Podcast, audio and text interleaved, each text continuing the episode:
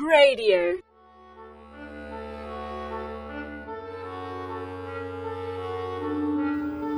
Foolish Wisdom with Bernard Toutounji.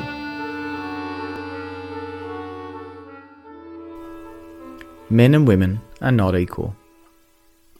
I'm sorry to be the one to raise the issue, but I'm going to put it straight out there so there is no confusion. Men and women are not equal. For two things to be perfectly equal, they would need to be the same, and it should be self evident that a man and a woman are not the same. Not only are they different on a physical level, but they differ in almost every way they relate to the world around them. Men and women have different communication skills, different uses of emotion, and even different perceptions of pain. However, just because men and women are different does not mean that one is better than the other. In fact, the very existence of humanity depends on these differences. These differences are what we might call complementary, and they are part of the richness and design of humanity. We have a major problem in our modern society, though. We want everything to be equal, at least equal in the way we think it should be equal. Marriage has to be suited to whatever combination certain people desire, lest it be discriminatory.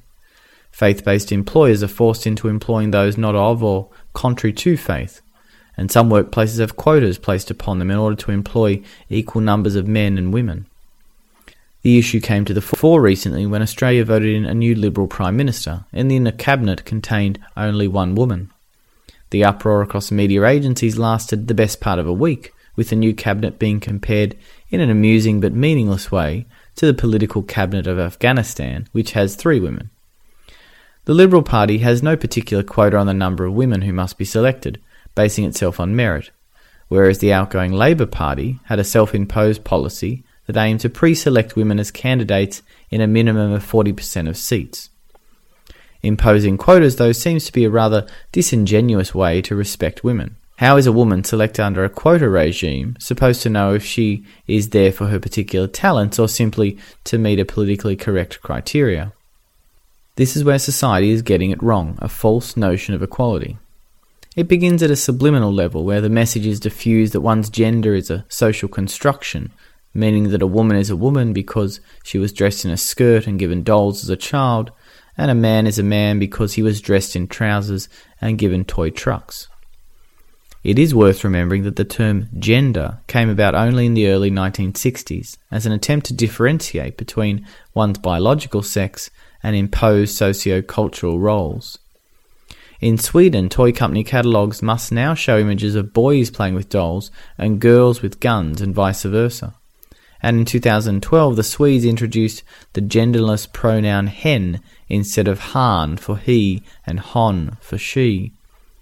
One of their state sponsored preschools has tried to obliterate the male female distinction among children so the children are not called boys and girls but friends. When a society fails to understand the nature of men and women, it is true that everything can look unfair, but we set rather arbitrary standards of where fairness lies. Men dominate senior positions in the largest global companies, most likely because they have particular natural abilities to do those tasks well. Women dominate the raising of the next generation of humanity and professions which nurture and educate, most likely because they have particular natural abilities to do those tasks well. Of course, there will always be men and women who have certain talents which mean they are better in tasks that are not as common for their sex, and that is fine also.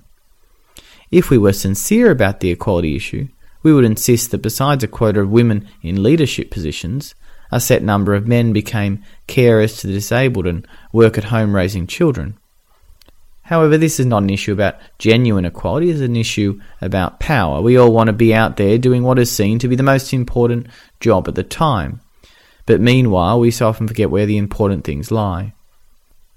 Men and women are not equal in their gifts, but both sexes have a multitude of specific gifts and we always remain equal in our dignity as human persons. The more we focus on false notions of power and equality, the less happy and satisfied we will be. Better that we realize and highlight the complementarity that men and women share and use it to make our world a better and more just place.